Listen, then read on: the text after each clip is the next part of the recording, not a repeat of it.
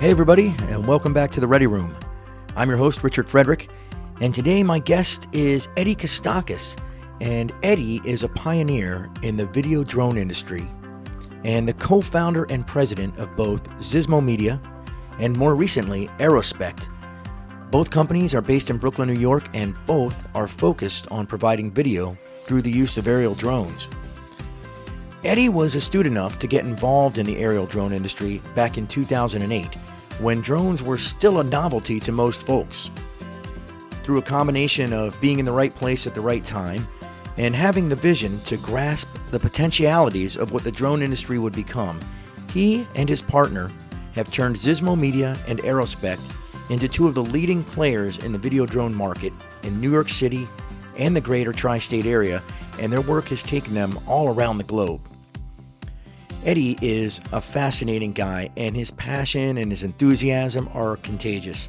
When he gets to talking about his early days breaking into the industry, spending nights and weekends in his father's basement trying to figure out how to build and then fly these aircraft, and then having to explain what it was that they were providing to prospective clients who weren't familiar with the video drone uh, business and they had to work for free at first uh, in order to build up a portfolio that they, they could then show and start earning money. Um, but the whole story is great, and when you hear him tell it, you can't help but cheer for him and their eventual success. Uh, we talked a lot about just how prolific drones are now and will become in the future, and just a hint the industry is only getting warmed up. Eddie addressed uh, some of the concerns that the general public has about the use of these devices, uh, spying, security concerns, etc. And he also talked about just how many industries are adopting their use and becoming ever more reliant on them. Of course, we get into some future stuff, uh, just how far he feels we are from being able to order a pizza via autonomous delivery or to eventually hailing an air taxi. I really enjoyed uh, our conversation. Eddie truly is a great guy uh, who still has a great sense of wonder and passion about the industry and where it can take us. And so, without further ado, I give you Eddie Kostakis.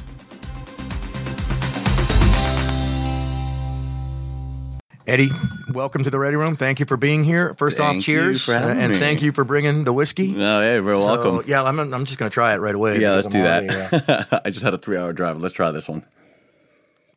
in the rain.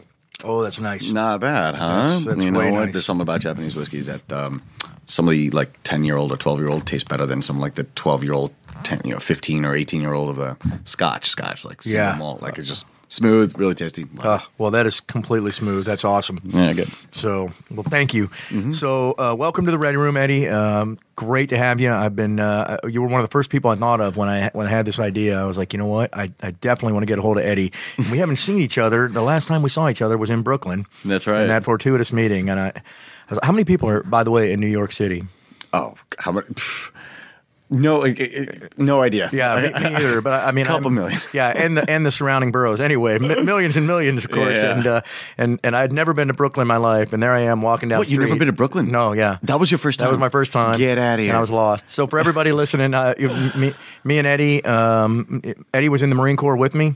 Uh, and he had, uh, you had gotten out of the Marine Corps at that point, and I, I, I went on a daddy daughter weekend, uh, and we were in Brooklyn. Was- I'd never been to Brooklyn. We're walking down the street. I was lost actually. You know, Rory's looking at me like, "Hey, uh, where are we, Daddy?" And I'm, and all of a sudden, it, like, you're I knocking on the you- window. I yeah, saw you go yeah. past the window. I'm like, what is going on here? Yep. This what? Like I, I thought for a minute, I was like, hmm, maybe it's not him. And even if it is, maybe I, maybe I shouldn't.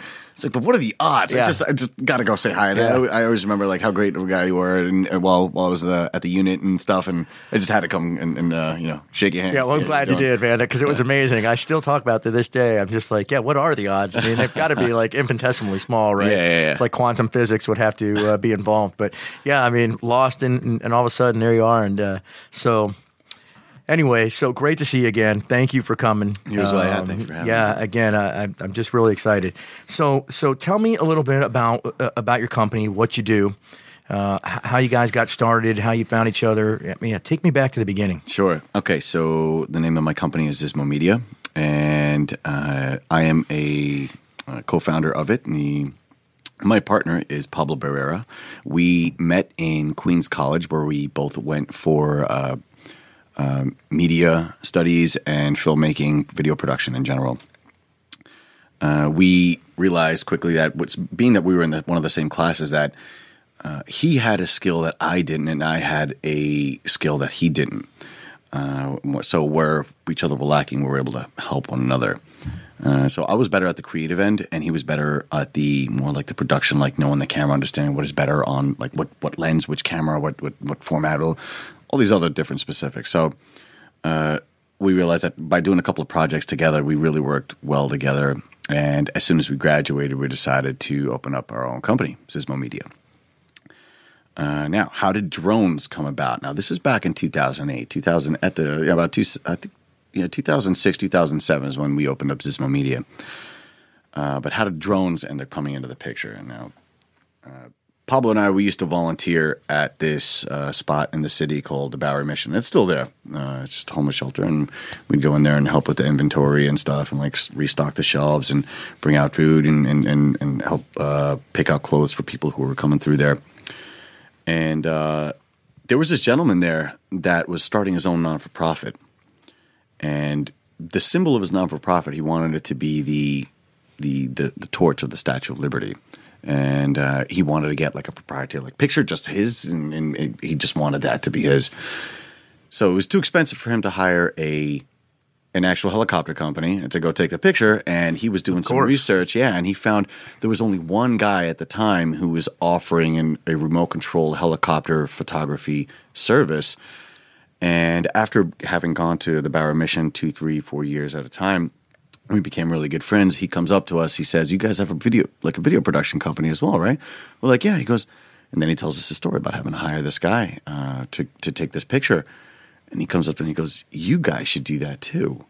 Now this is like at the middle of 2008, uh, and so about four or five months went by, and I was looking into it and just starting to like really understand what what it is that we were getting involved in. And I called up my business partner at the time. Uh, there, were, there were three of us, and I'm like, "I'm going to need thousand dollars from each of you."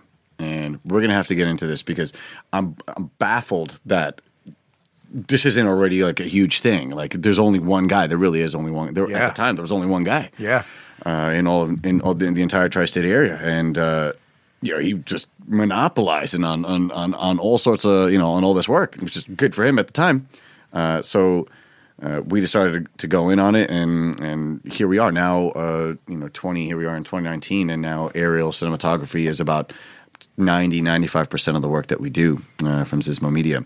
Uh, part of also now an, another business that we've also opened up is Aerospect, uh, and what that is, it's uh, it's also a drone service that's catered directly to uh, uh, engineers, uh, surveyors, and um, media, uh, uh, real estate marketing agencies as well. Yep.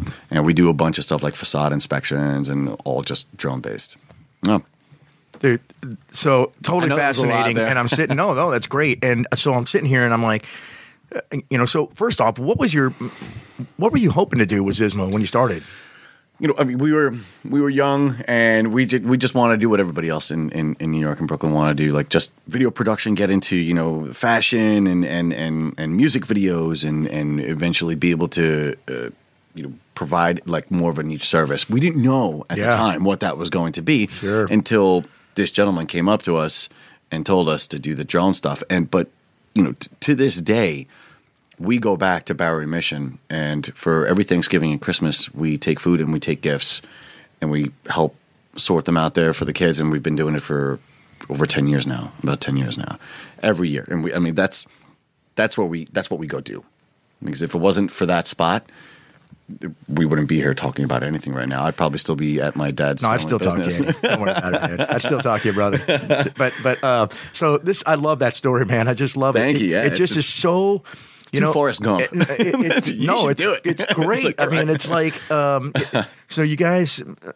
When you hear stories like this, that fortuitous sort of, we were looking for a niche, we didn't really know, and then something like that comes up, and Mm-hmm. Yeah. the stars kind of align. Yeah. Uh, I, I I just love it because in 2008, that was really even before. When when did the FAA really start doing the uh, like what was it? It was like three. The- the so at first it was 333 you know everything was still Part ninety one, Yeah. with the exception which was uh, whatever. And, and for everybody listening, Part ninety one is uh, general use aviation FAR regulations, and and as a pilot, I, I know that's esoteric, so I won't say much more on it, but. The FAA hadn't gotten really into regulating at that time, right? You just No. it was because this was about you said 2008, right? So you're like, hey, let's let's scrap together some money. Yeah, it was a Wild West. Yeah. Like, forget well, it. it's Like, you yeah. know that's funny that you say that because I wrote that down. I was like, it still feels that way, but Yeah. It, well, it, you know, in, in, in many aspects it is, and I'm sure we'll get into that in a little bit. But yeah, going back to what you're talking about, there were really no clear uh, regulations for it. They they instituted the um, FA 333 exemption, which essentially said that if you were going to be working with an unmanned aircraft on a commercial level, that you had to go get your pilot's license. Sure. Which is what I ended up also going to do. So I mean, pay thousands, thousand dollars, go. And I mean, getting going to a private, you know, airfield or, or just a regular airfield and getting into a private plane. I mean, that's that's a whole day. Like I mean, like you know, the, we got to work too. Yeah. you know. No, like- absolutely. So it, it, having to drive it. So I was I went out to Brookhaven and I was taking the courses out in Brookhaven. So I went for my sport pilot's license, and that's how we were able to go forward with our with our 33 exemption, which is you know which really like set the foundation uh, for us at the time where not many people had it because it was very difficult. I mean, look, you know, you, you, you set the bar here. A lot of people are going to hesitate to want to get into the industry Yeah. immediately. Uh, well, that all changed after they introduced the Part 107, and it was it, it became literally like a buy-in game. You got 150 bucks, go take the exam, study for about three four days. Hey, you're in, baby. Yep. Like, then that's the way it is now. I mean, without even having seen the drone, you know. I mean, in many ways, the FAA did did some things great. In many ways, they kind of you know dropped the ball on a few things. Sure. Where you know having to get a pilot's license really necessary to fly the drone? I don't know. But now you could get a license to to operate the drone commercially without ever having even seen a drone. Yep. Like and so I mean that's it's a little I don't know. It's why is it so far this way and then so far that way? It's like where's somewhere in the middle. so you actually got your license though. yeah. I had to go get it. Yeah. Right, man. So we're both pilots. Cheers on that one. Then.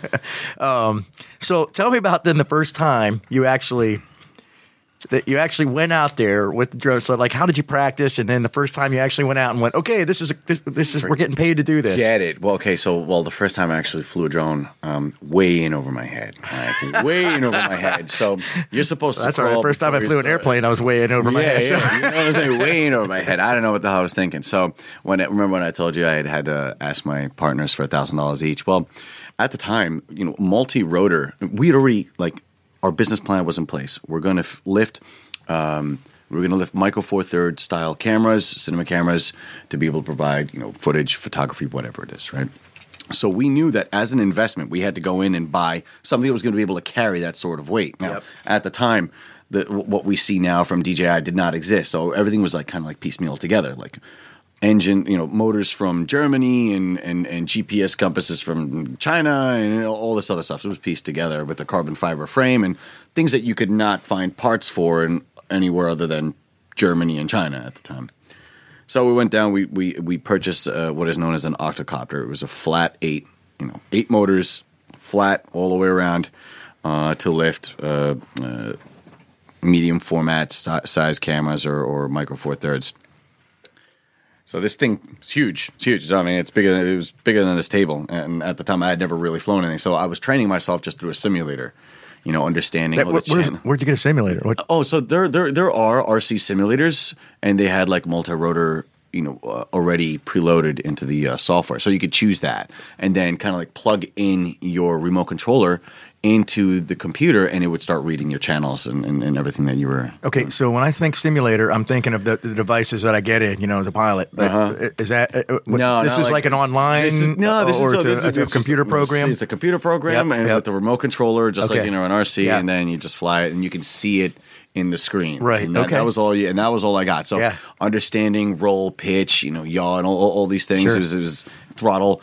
Uh, this was all things that only existed in my experience in a simulated space, not in a real space. right? Yeah. So when you when you leave that space, and now mind you, it, the simulator only had like quads, like something with four motors, and now I've got something massive, like eight motors Yep, in front of me yeah. with a battery that weighs about as much as this bottle of whiskey here. You know, it's it's a lot more intimidating. So when we first went out, just took off the drone and, and like uh, plugged it in and, and, and you know Where were you? And just so I was at a park near near my, my dad's house and because at the time I was still living with my father. Yeah. And like we were working out of my dad's basement. Like forget it.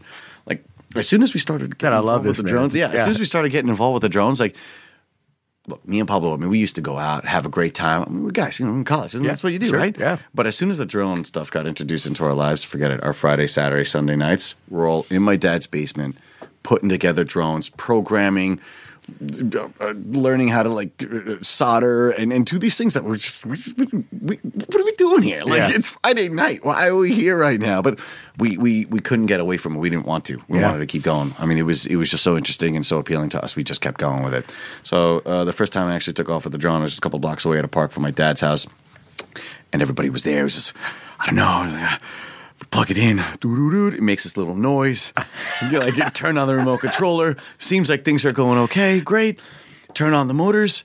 Just lift the drone up just a couple of inches off the ground. There's no reason to go away. No, I mean, you know, baby steps. I realized Yeah. the potential of what I was doing at the time. Like, there's eight blades. I mean, it's it's you know, it's a flying salami slicer at that point. Like that's what it really is. Yeah. There's And there's probably like kids and dogs running around nearby. Exactly, exactly. And like Yeah. so, I went away into a part of the park where I where I automatically assumed the worst was going to happen. Yeah, yeah. And if it did, at least we had some sort of like tree brush protection, this and that, whatever. Uh, That's, so, that's, yeah. that's probably more uh, ORM than I would have used, actually. so congratulations on Yeah, that. thank you. Yeah, I mean, that was part of my military training. Yeah, that's Okay. right. I got to. What are the risks here? Exactly, exactly.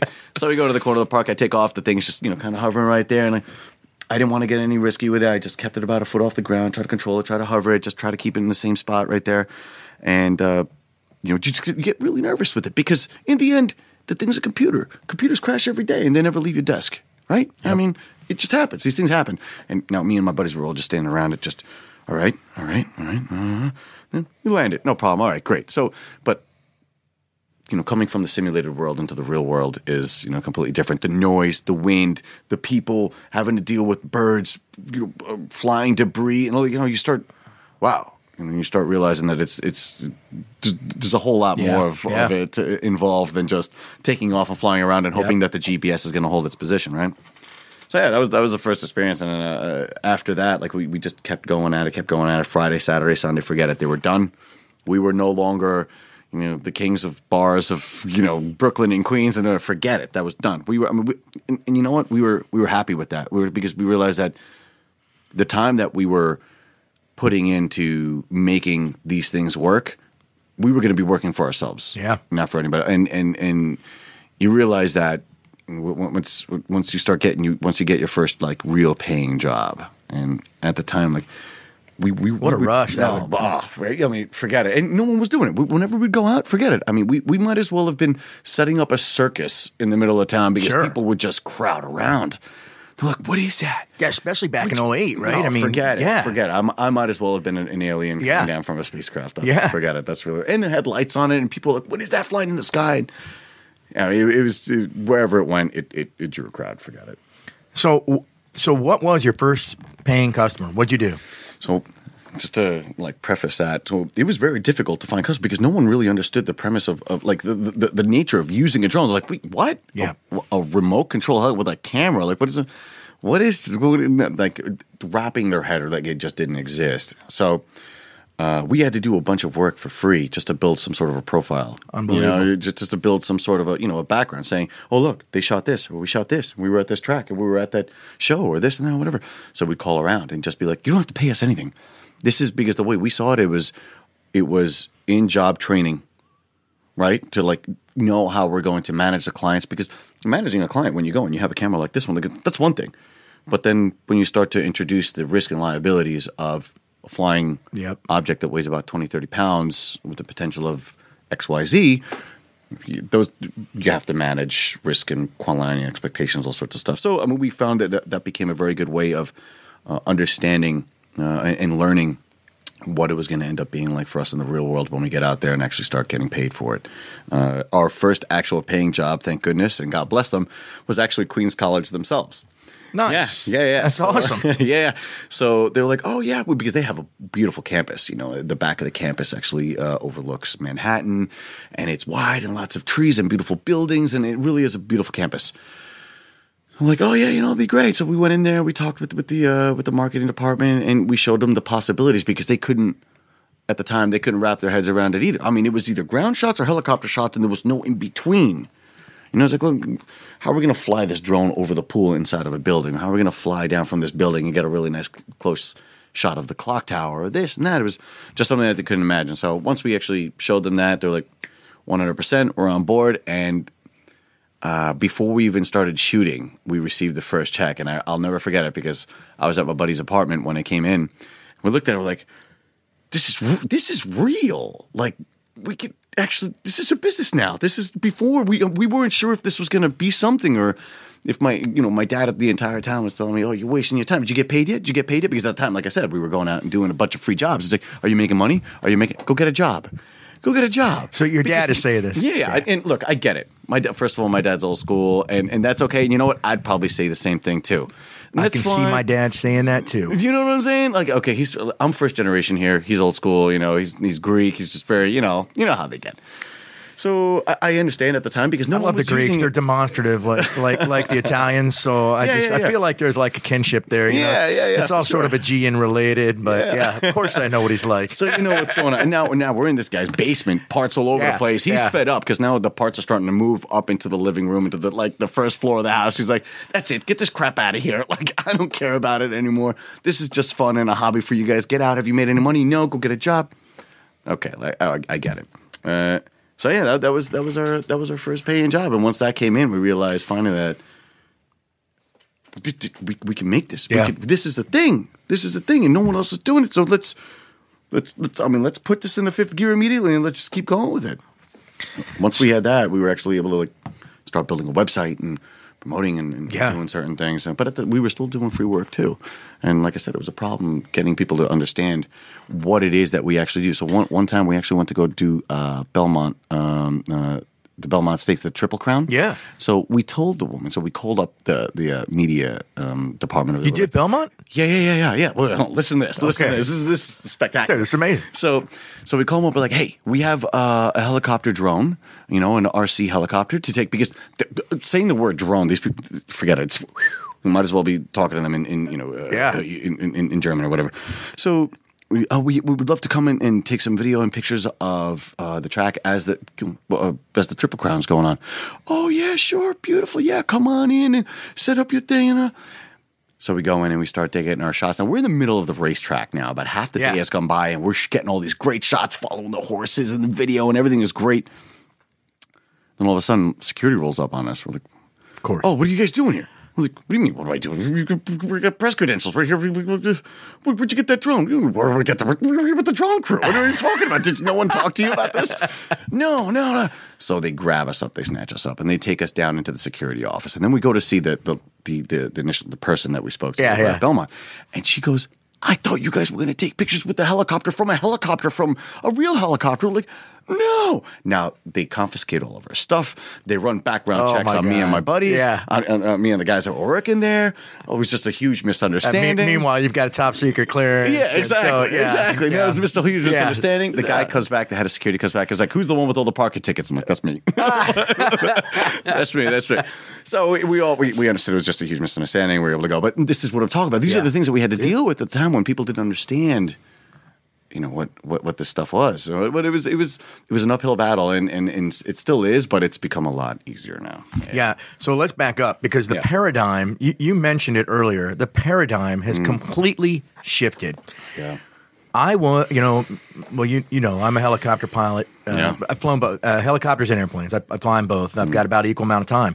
But when I was flying, so I, I was in the Marine Corps you know, for about 10 years. And then I got out for two years before I came back in and, mm-hmm. and went, um, went back on AR. But were you officer as well before before yep, you went on? Okay, I was, yeah, okay. yep. And I and I got out, and uh, I was so I, at the time I was flying for a little outfit in Nashville, Tennessee. Mm-hmm. I love Nashville. Uh, yeah, it was oh, great. What a town! Yeah, great, great time. Loved it. Uh, you know, my my my girlfriend, now wife, was living there, and so I moved up to be close to her. Um, And so I got a job at this outfit. It's a Part 135 outfit, flying King Airs, um, you know, flying people around. Um, Well, one of the jobs that we, we we also had helicopter at the place, and they also had these Cessna 172s that people could use for flight school stuff. And Yeah. but one of my jobs there, when I wasn't on the schedule, every once in a while I had to sit the desk, and people would come in.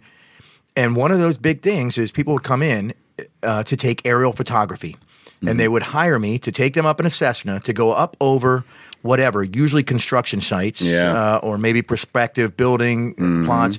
And we would go up to I can't remember, you know, at a certain altitude, and I would turn that thing ninety degrees on its wing so they could Yeah. take these pictures. A- another time, a, uh, a local news company hired us. Well, actually, they cu- hired us a couple times, but I was flying More the uh, helicopter. Yeah, I'll take a little, another pour. Thanks, brother. Uh-huh. Perfect.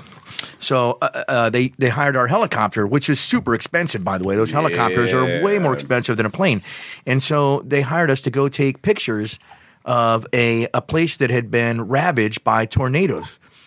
Um, and so we, we flew over this this part of uh, just outside of Nashville that had seen a big tornado come through, and Yeah. so we, we took pictures. But that must have cost them a fortune. And so I think back all the time. I'm like, all of that, that that must be gone. Oh yeah, and yeah. And I mean, so who would still who would still pay for that unless you had money to throw? Yeah, well, uh, there are there are still some shots that drones cannot do, right? Uh, and, and and a lot of that uh, uh, typically depends on the type of camera that you're carrying. You know, the drones um, they are limited in, in the U.S. to 55 50 pounds. yeah.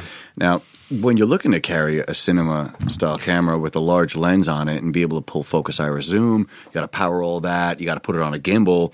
Then you got to put it on the drone. Then you got to power that drone. Forget it. By the time you're done outfitting that drone to the, you know, to really being able to get your shot, you're at about 70, 80 pounds. I mean, that's where that's at. So you're already, you know, you're already over. Uh, being able to get, you know, and speed is another thing as well. And then your height limitations, 400 feet. Sometimes you need a higher one. You know, these drones for the most part, I mean, uh, I don't think they, I think they're not allowed to go uh, over 100 miles an hour or something like that. Uh, but you know, obviously a helicopter will go much faster than that, and and and, and uh, higher, and they'll be able to get you these shots.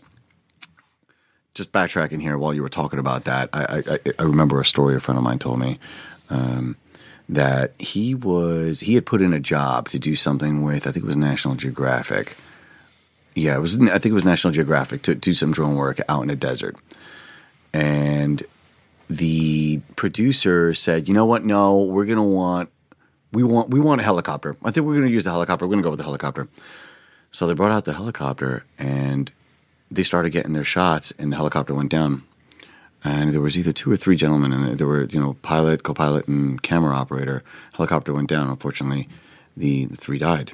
Now, had they hired the drone, maybe they wouldn't have, you know, uh, maybe you know, they, they would have maybe they wouldn't have gotten the shot, the, the most specific shot, you know, the most perfect shot that they wanted. But those three guys would have gone home to their families, you know. And so a, a lot of a lot of what's going on. It, it, And they opted for the they opted for the helicopter, even though the drone was capable of that shot. Uh, even though the drone was capable of the shot, and Yeah. even though they were still going to be able to get maybe not hundred percent of what they wanted, but, like mitigating risk, and uh, that's what that's what drones really are, Yeah. are about. Like I, I mean, it, it, it's they are they've become super reliable, in you know, in, in just the past couple of years, in the past three, four years, five years, where technology of drone has has really like accelerated. Like it, I I think it's the fastest growing tech industry uh, in the world, really. I, I read a report that says that the projected um, revenue, business revenue for drone industry this year is 127 billion dollars. Yeah, I think I, I think that's That seemed actually I low. It's when a I little thought- conservative. Yeah, I think that's very conservative. Uh, I mean, I've seen what defense contracts are looking at, like Oh. in the enterprise. Well, I think this this was this was uh definitely a number that was civilian that was Yeah. uh, that, that didn't consider uh, defense. But you're right. If you add defense, oh my, g- Forget it. Yeah, yeah. And and you know, it- it's interesting because at the time when we first started, uh, all I can imagine drones doing was just taking pictures and video for for movies and for you know creative purposes, you know, for for artistic things. And it seems like all that has shifted. So at the time, like it was like ninety percent of, of what was happening, like movie making with the drones. and like the ten percent was farming and crop and and like you know uh, the the FLIR and finding out where water was and where the heat spots were and you know to be able to yield a, a higher crop uh, outcome for for for whatever season it was, and then all that started to shift the other way where. Uh, the movie making now started becoming smaller, and now it becomes now it's just a smaller portion of what actually drones are doing. Yeah. forget it. Now they got you know FLIR cameras and long range uh, antennas, and uh, and it, it's just become more of an enterprise thing. So farming, um, uh, customs and border patrol, you know, police departments, fire departments, now even airports now are, are buying it to be able to track down other drones. You know, you know, invading airspace. Yeah. Eddie, it's amazing because I, I, as I was reading all this, I, you know, as I was doing my research.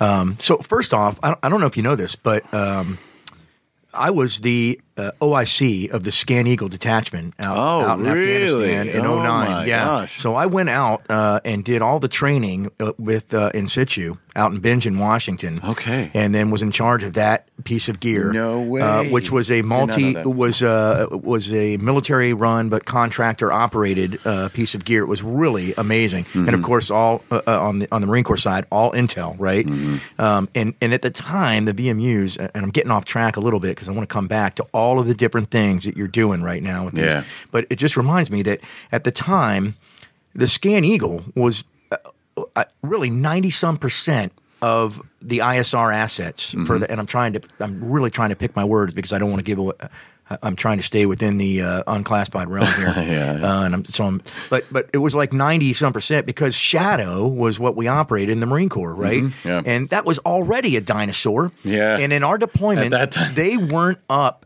and running for four months into the deployment. Scan Eagle was, Mm-hmm. Yeah. and the general came out there several times to my site to say, "Hey Bart, it, I'm I'm glad you've got this going." So we had spokes out in a couple different places. Again, I won't say their names, but Mm-hmm. uh, it was just incredible. And Scan Eagle was way ahead of, of what. Now, the payload was was not as good. So Shadow had a better camera payload, but Mm-hmm. again, and you talked about the limits with payload, but but Scan Eagle could be up for for, for 18 hours. Uh, uh, you know, it was just amazing. And Mm-hmm. Yeah, so, and we had a anywhere. bunch, and they we had 24 hour coverage on several different sites out there. It was really amazing. And so, all of this to say that I'm I, I, I'm really familiar with the with the UAS world from back then, Mm-hmm. and even back then it was different because here was the thing. Back then, you know, Shadow was literally those guys at a station with the joysticks and trying to. Uh, whereas the, the the the asset that I was in charge of, it was all point and click, Windows based, and and you you just made it do what you wanted to do. Mm-hmm. Right. It was already well ahead of Of of, its of the game. yeah, yeah. Well, I don't know if of the time, but of of what of what we had Marine Ah, Corps right, wise. right, You know what I mean? Yeah, so yeah, which is already set back. and and yeah, exactly. you know, I mean, because let's face it, the Marine Corps. We're, we're not going to have the, the latest and greatest gear. No, we, we know that, right? so, uh, so yeah, and, and it was it was an amazing thing. But all of those guys that were there at Insitu, th- th- they mentioned at the time that the Scan Eagle came about because there was a guy who he literally invented it after a buddy of his, and I'm I'm paraphrasing the story, and I, I think I've got this right though. The guy who invented Scan Eagle, a buddy of his, was involved in commercial fishing. And he said, Wouldn't it be great if we could actually go look for these schools of fish without having to pay these aircraft, these spotter aircraft? Yeah. And the guy was like, Well, I, I can probably invent something like that because he's one of these, you know, thousand pound heads. And he Yeah. came up with it. He did it all himself. He learned it. And so, and then the Navy got a hold of this and was like, Wow, because it was designed to launch and recover off of a boat, a Imagine fishing that. boat, right? And so that that right there, early on, people were thinking, "Hey, what else can we do with these things in Mm-hmm. spotting fish?" But you started to mention it, so let's talk about all these things that you Yeah. mentioned: agriculture, Yeah. real estate. Um, inspections, m- mapping, all of these things. So, yeah, all of these different things. And I remember even thinking when I was at, at, uh, that outfit in Nashville, you know, these crop duster pilots, Yeah. they die all the time, and all they're doing is this: they're drinking constantly, and they, I mean, literally, it's one of those jobs where you, you've got to be a little bit mental. I think. and, and but but I, I remember thinking at the time, I was like. Well, UASs can do this. Yeah, in the do. future, they're they're not going to have guys, No. you know, doing that barnstorming, uh, dangerous stuff. And so, you you guys already, I I looked at your website. You're already involved in all this, moving away, like you said, from that film into all these other things. So Yeah, so that's the other that's the other business that we set up, uh, Yeah. Aerospect, which is mainly designed for uh, surveying and, and uh, uh, mapping and building facade inspection. So a couple of things that happen in Manhattan is that any building over six stories must the facade must be inspected every five years. Uh, and what does that what does that include? That means throwing up the scaffolding or having a guy rappel down the side of the building. Now, scaffolding could be up for months at a time, and it's extremely expensive. Now, if you're talking about buildings that are co-ops, these are all fees that the co-op the the, the tenants there Yep. have to pay into Yep. as a yearly fee. It's like it just be, it just starts to skyrocket. Now, forget it if the building actually needs. Uh, actual work Yeah. done on it. Yeah. Once they do the facade inspection, forget it. Now, now the building fees end up going up uh, uh, dramatically for the next year.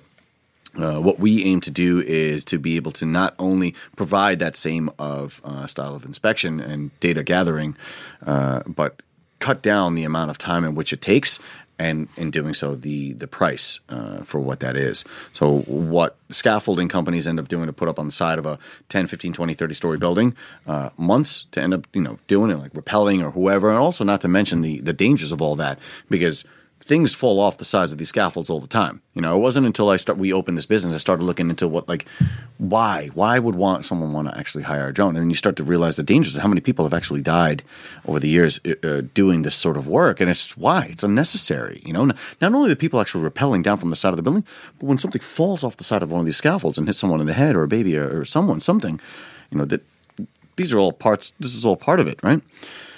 I'll just tell you right now, Eddie, that uh, a friend of mine uh, up in Brooklyn, who I just went and visited, by the way, uh, her and her husband were walking under some scaffolding that collapsed. Yeah, okay. This is what I'm talking about. They recognized it as it was happening, and uh, I, I can't remember the story whether one of them pushed the other one out of Mm-hmm. the way or they called and they got out. But I mean, literally, it was a, a super close call where they, they would have died. Yeah, and yeah. but the scaffolding collapsed. Yeah, right and I mean this stuff stays Yeah. out for months at a time, right? So now you got rain, you've got you know, uh, uh, you get uh, snow, you got uh, hail, it starts to beat down on this stuff, and it starts to you know really starts to break apart and deteriorate. And you know, it- when it's up at you know four, five, six months at a time, which it can be, it not only does it cost the tenants money, it becomes a hazard, and it looks hideous Oh. in the neighborhood, right? It looks awful. Well, what we do is we come in and we do the same exact thing that they'll end up doing, but we get it done in a day and a half tops two three days tops um, no we, we actually did a presentation for a group of architects and engineers in the city a little while ago and they were like oh how do you mitigate like the people that live in the building what we do is we let them know that there's going to be a drone outside their window for about 10 seconds taking a picture and then it'll be gone that way they know that you know it's not someone that shouldn't be there it's someone that is part of the building it's been hired and we, it, certified insurance and everything that they need and uh, not to be not to be alarmed or worried. And if and if this is a concern to you, no problem. Close your blinds. Nothing to be worried about between these hours. Done, no problem. And for the most part, what we try to do is we try to do it during business, uh, like business hours, so that most people are already out of their apartment, out at work, if that's where they're going to be going, or whatever it is that they're doing. Right. So I mean, we, we take all that at a fraction of the cost, uh, small amount of time, uh, and and we render pretty much the same results, if not better, because our shots end up being directly onto the actual wall.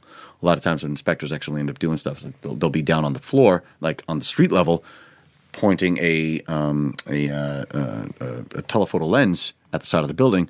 But what you don't, what you end up seeing is like more from an angle. What you need to see is head on, right? And forget it. If, if the inspection is immediate and you need to be able to identify a part of the building as as a potential hazard and needs to be remedied immediately, perhaps that man on the floor, you know, on, on the street level, can't realize that you know from the angle he's at that that needs to be looked at immediately or you know cordoned off or whatever needs to be done. So that's that's part of what we end up offering now.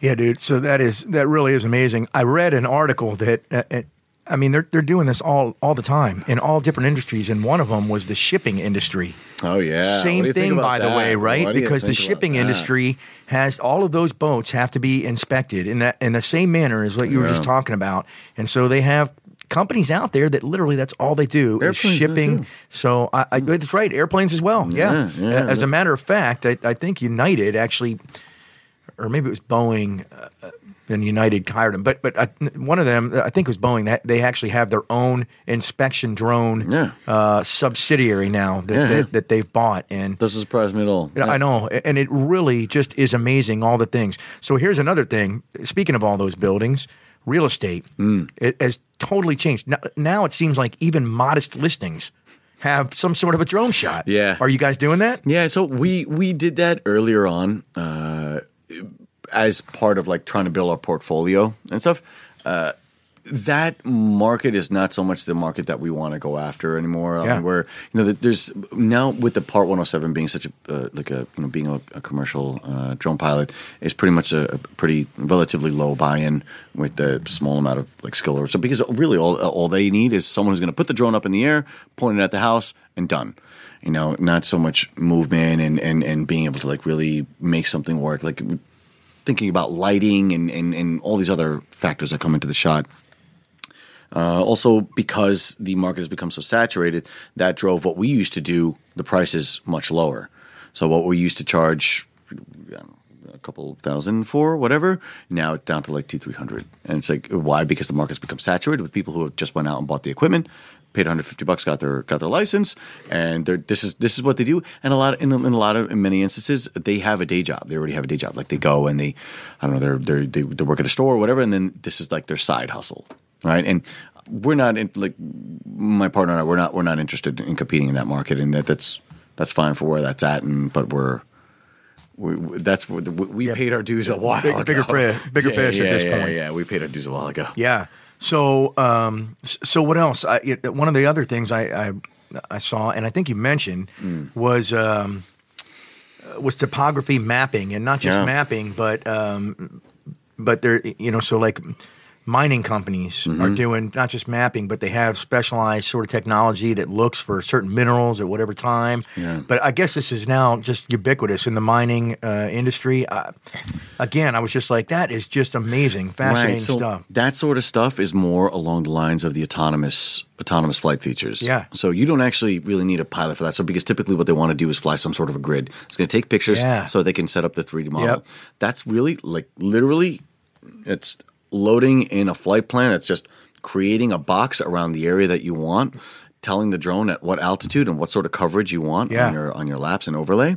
And it just literally you hit start, the drone does it all by itself. I mean, and it'll even land by itself, and all you got to do is take the media out of the out of the camera, and you're set. That's a that's a different total. That makes complete different- sense. a Yeah, I mean, different uh, again, it, it goes back to that sort of point and click that that we were we were doing, where you just told it, "Hey, fly from here to here to here," Yeah, and it yeah, did yeah. that all via GPS. I'm guessing that agricultural usage is probably mostly the same way, yeah, yeah, yeah. It is. right? It because is. if, It you, is. if you're going to do you know crops or, or mapping for uh, you know for planning, then again, it's going to be a grid type thing. Yeah, yeah, and it's very advanced too. Like it knows exactly how much uh, liquid to disperse over crops in certain parts, whether it needs to disperse more here or more there, or it's very very advanced now. really that, that's just amazing so really what you guys are doing mostly is the stuff where hey you need a dynamic you need someone in control of where the thing is going and it has some sort of dynamism to it right so again you've been you, you mentioned the film and television stuff and now with the inspections Yeah. do you think inspections is uh, where you're sort of inspections is going to be where the money is at. Yeah. I mean, the, the way that the industry is moving, uh, I mean, it, it already, what they typically cost, what it typically costs to get the side of a building inspected, let's take a 20, 30 story building, what that typically costs could end up being 200, 300,000. Uh, it depends where it is, how long they need the inspection, whatever it is, because the rental of, for all the, the, the scaffolding, putting it up, insurance, forget it that's all starting to shift now for us. So it, it- what we see is that more drones are becoming um, used in, in engineering and, and surveying, and we see. There's, we saw this shift coming a while ago. We already, which is why we started to set up our our, our business uh, aside from our, our Xizmo Media company. Yeah. so do you you haven't so Xizmo does uh, is do you have more than one business then Yeah, yeah, yeah. So it's two separate businesses. So it's Xizmo Media and then Aerospect. Okay. Yeah, yeah. yeah. all right I have to I didn't even look up Aerospect No, no, no. You know what? Actually, you're, you're never gonna believe. Here's a funny story too.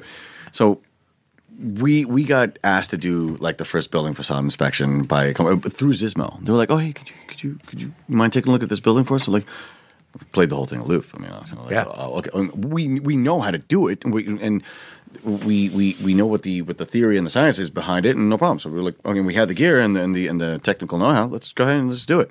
So we did it, and then uh, we got a phone call from uh, this this group uh, called Build NYC, which is in the Javits Center, and it's this convention that goes over there for construction. I'm like, hey, do you guys want to come down and like I don't know, like show some of your gear and be part of this? I'm like, yeah, sure, would absolutely love it. So literally the day before, we put together the website, made the business, turned the whole thing into turned the whole thing into an actual business, and then started attacking. And we the the the um the the interest from everybody that was there was so overwhelming. We're like, okay, that's it. Like this is this is where we're going because once we actually explained to people what we were capable of doing with our drones, they were one hundred percent just, what have I been doing? Like, like we ended up getting calls and emails, and we're super busy with it now. Yeah. This is amazing, man.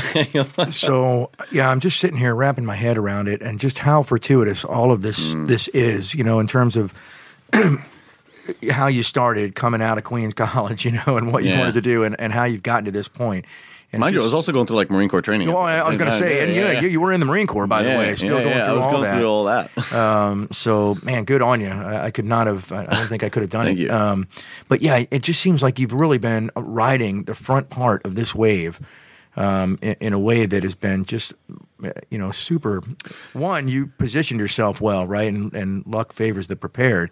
But two, you know, you you still got to be there in the lineup when the Yeah. wave comes in, and you were there.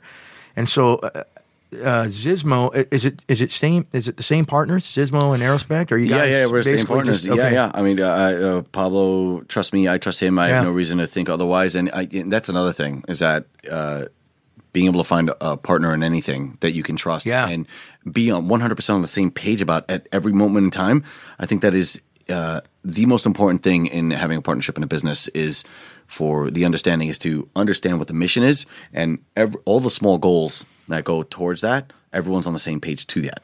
And it, we've always been on the same page. There's no misunderstandings. It's always to just make that business bigger and better and how can we do that and just keep working towards that Yeah. and part of that actually ended up being so i told you i was living in my dad's was, Oh, I was yeah. living in my Well, I was dad's about to ask what your dad thinks now. Yeah, yeah, the well, way, I you was- know? well, the old, the old Greek he's quite- dad. he's- the old he's proud now. He's proud. Yeah, He's the old. Greek pop is probably like, all right, cool, man. yeah, he's proud. So at the time, like I told you, I was living in my dad's basement. We were messing all this stuff. So my buddy Pablo, my partner at the at the time, uh, and still still is, uh, he would have to come in from Queens to go work on this stuff because we weren't going to fly these drones in Queens. No way. We had to go find a small corner in Nassau County and just you know. You know, hopefully not make the news there. you know, and that was that was that was what we were doing. Yeah. So he'd come out, and I realized that wasting time going back and forth that that was already too much of a waste of time. Like we don't have time. We need to keep moving. Like we need to we need to charge hard at this right now. So uh, the building that he lives in, he lives in uh, uh, Queens in Ridgewood. I found out that the uh, one of the apartments in the building was like the gentleman was moving out of there, and he was you know, putting up for rent. I immediately moved in there, and like our progress and, and, and how fast we were able to do things and get things moving just obviously exponentially grew.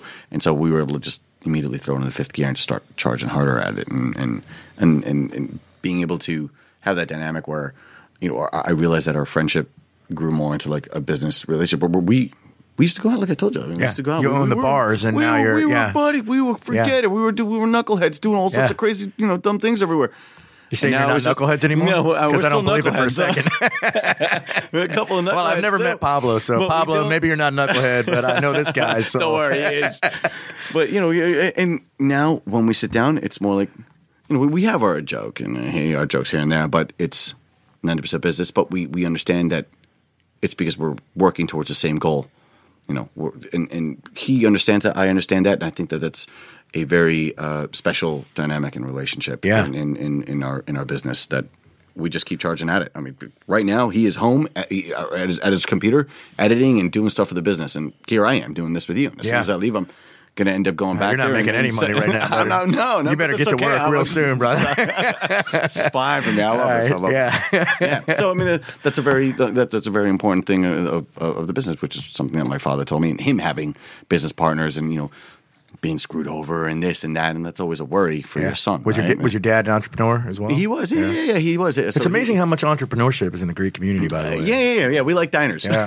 Well, yeah, I mean, know, so of course there's the classic, right? The, the diner, but uh, but no, I mean seriously, I you know, uh, uh, Greeks. um seem to have a real entrepreneurial um, Yeah. part of their culture. I Yeah, think. yeah, I yeah. mean, so.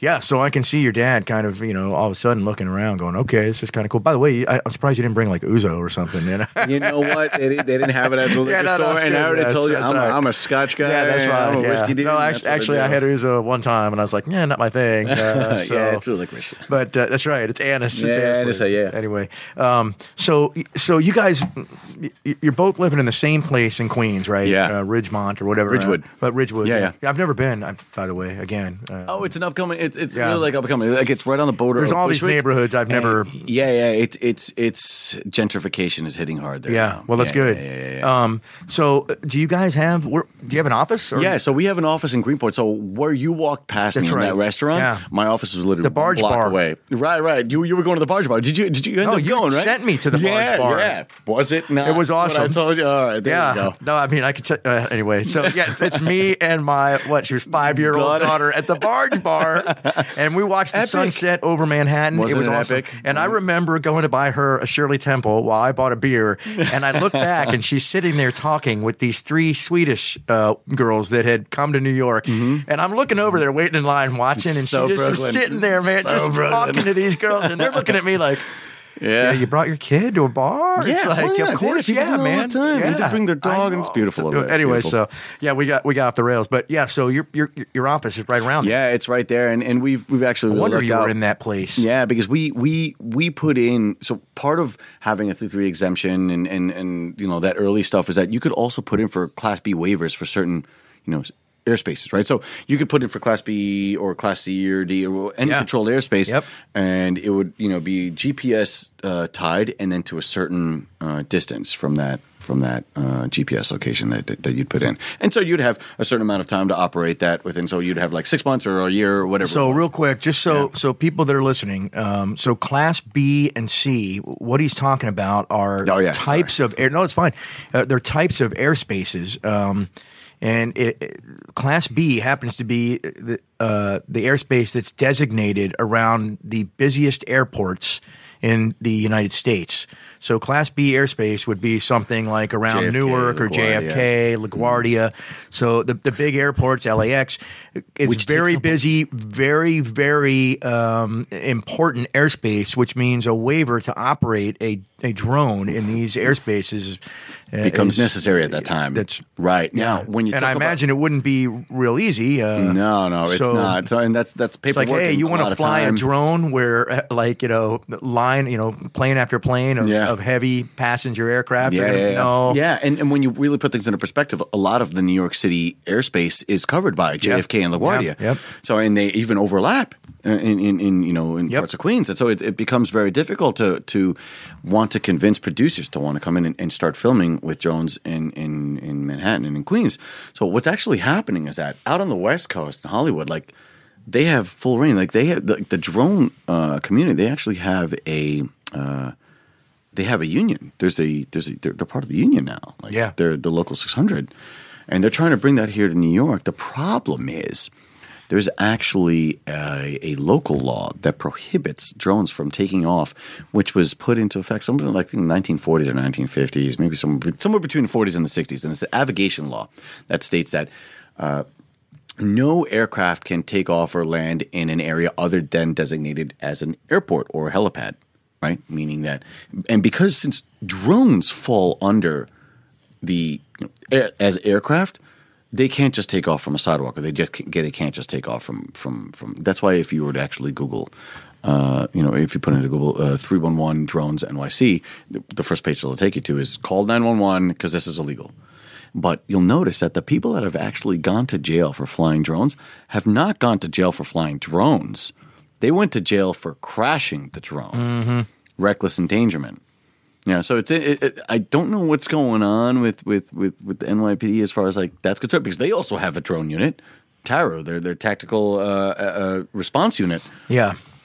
and and so they now have a drone unit, and they're they got their stuff going on, and it, that's great because I think that that you know being able to use that asset to save you know uh, uh, uh, policemen and, and women's lives is, is that's that's huge. I think that you know if a drone costs fifteen hundred dollars, that doesn't matter. Like it, it- losing or, or putting an officer in, in, in the hospital for months on end because of a gunshot wound or something they could have prevented because you didn't want to use a drone. Like that's that to me is is is reckless in Yeah. of itself. Yeah.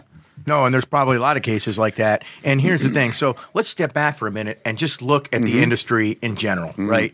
So I know that the FAA was slow to regulate, probably for good reasons, um, because they recognize, and I think most people do, that there's huge economic benefit Yeah. to the use of drones uh, Yeah. and all of their stripes, right? Yeah, yeah. um, uh, but but especially the smaller ones. So everything is covered. Uh, 107 covers 55 pounds and under, Mm-hmm. right? Um, and so they recognize, hey, uh, you know, to try and overregulate this would be one cost prohibitive because there's no way they're going to have the time, right, to register it like their aircraft. Mm-hmm. And two, uh, it would also, even if it wasn't cost prohibitive, w- it, it would require the FAA to hire like probably triple what they already have in Right. order to be able to, to deal with all Yeah. that. So they wisely said, "Hey, look, this is this isn't feasible, and it's probably not wise because hey, w- there's economic benefit to be Yeah. found here." Yeah. So looking at the drone industry, one of the things, if you're one of the things you hear a lot of times, I think, is that there's a lot of con- you know people have concerns of drones, especially if they don't know the industry or, or aren't aware Yeah. of aviation in general.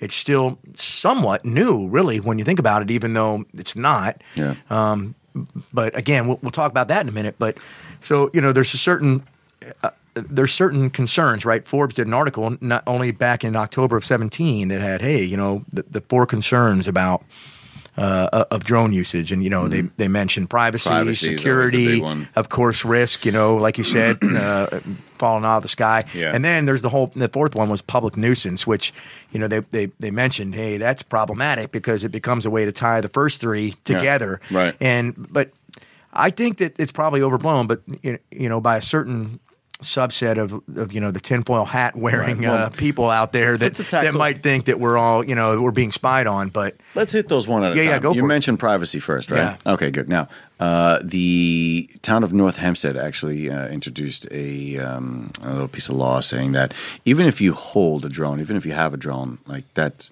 you can be fined for that. And I went to the actual meeting, uh, the town the, at town hall to you know to protest the you know the passing of that. And they they kept citing, oh well, privacy, this, the privacy. I was like, well, First of all, it's not as if the drone is inconspicuous. Okay, it makes a lot of noise. It stays in the air, and eventually, it's got to land somewhere. So there's one thing. It's a no one. Who, who who do you think you like? People always think that the drone is following them. Who do you think you are that the drone is following you? Who? I mean, like, and the, the, very small amount of people that have ever actually been brought to court uh, for you know allegedly spying on people have been dismissed because it was just a misunderstanding. So uh, it's clear that that people are not really using a drone for the most part to do these you know spying and and, and you know privacy concerns. Uh, and really, when it comes down to it, whatever a drone does in the air, a, a regular person uh, down on the ground with a telephoto lens could end up doing the same thing. Yeah, If I, want to look some through someone's window, I'll just go across the That's street. right. and- yeah. and, uh, from the, the idea that building, uh, the end peeping that. toms are out there, you know, uh, getting these drones These and then deciding to fly. noisy. Yeah, they yeah, have exactly. lights on them. No one's who's gonna Yeah. do that. Yeah. you know, right? Okay, so what was the second one? Well, so the, the the second one I think was uh, security in general, Mm. and the the things that they mention when it comes to security, and I don't think that that article specifically talked about it, but the things that I've seen are one, you know, the ability to maybe use a drone for nefarious purposes, uh, you know, explosives or something like that, Mm-hmm. Right. and then the other thing that they mentioned, which uh, seems to be realistic actually, and, and actually happening, is sort of the movement of illicit goods, especially on the borders, uh, and and I, I would not put it at all past the, you know cartels to be like, uh, yeah, we can use drones, man. Well, And I mean, so they've been using do. airplanes for years, Absolutely. and, and they still. As a matter of fact, I could tell you a today- story, by the way. They still use The that. place And that I worked at, stopping them? Yeah. no, they still do it. No, that's right. So I mean, you know, so there's those security concerns in terms of you know, hey, eh, someone who does not care about life, limb, property, you know, someone Right. of an evil bent or uh, whatever. Could, could cause some serious damage, uh, or or do. But they other could do that with anything. They could do that with an RC car. They could do that with a fixed wing RC uh, plane. They could you could do that with anything, right? Can't you? I mean, Yeah, you know, but the, the fact of the matter is, mo- no one is really doing it. And the places where you do see this sort of uh, behavior from the pilots is in an area where you would expect it. Yeah. war zones. yeah, that's really where they've been doing that. And I'm sure you've heard of stories and these things, you know, they, they happen. Uh, but you know, companies like DJI have been able to implement software and firmware versions so that it prevents drones from taking off or landing in certain areas like war zones, right? So you can no longer carry the C four over, you know, a platoon of uh, you know infantry or, or, a squad, or whatever. Like it, it, it, these are. By the way, DJI is one of the the only companies that in, enforce a geolocking. Uh, it's, it's what they call geofence.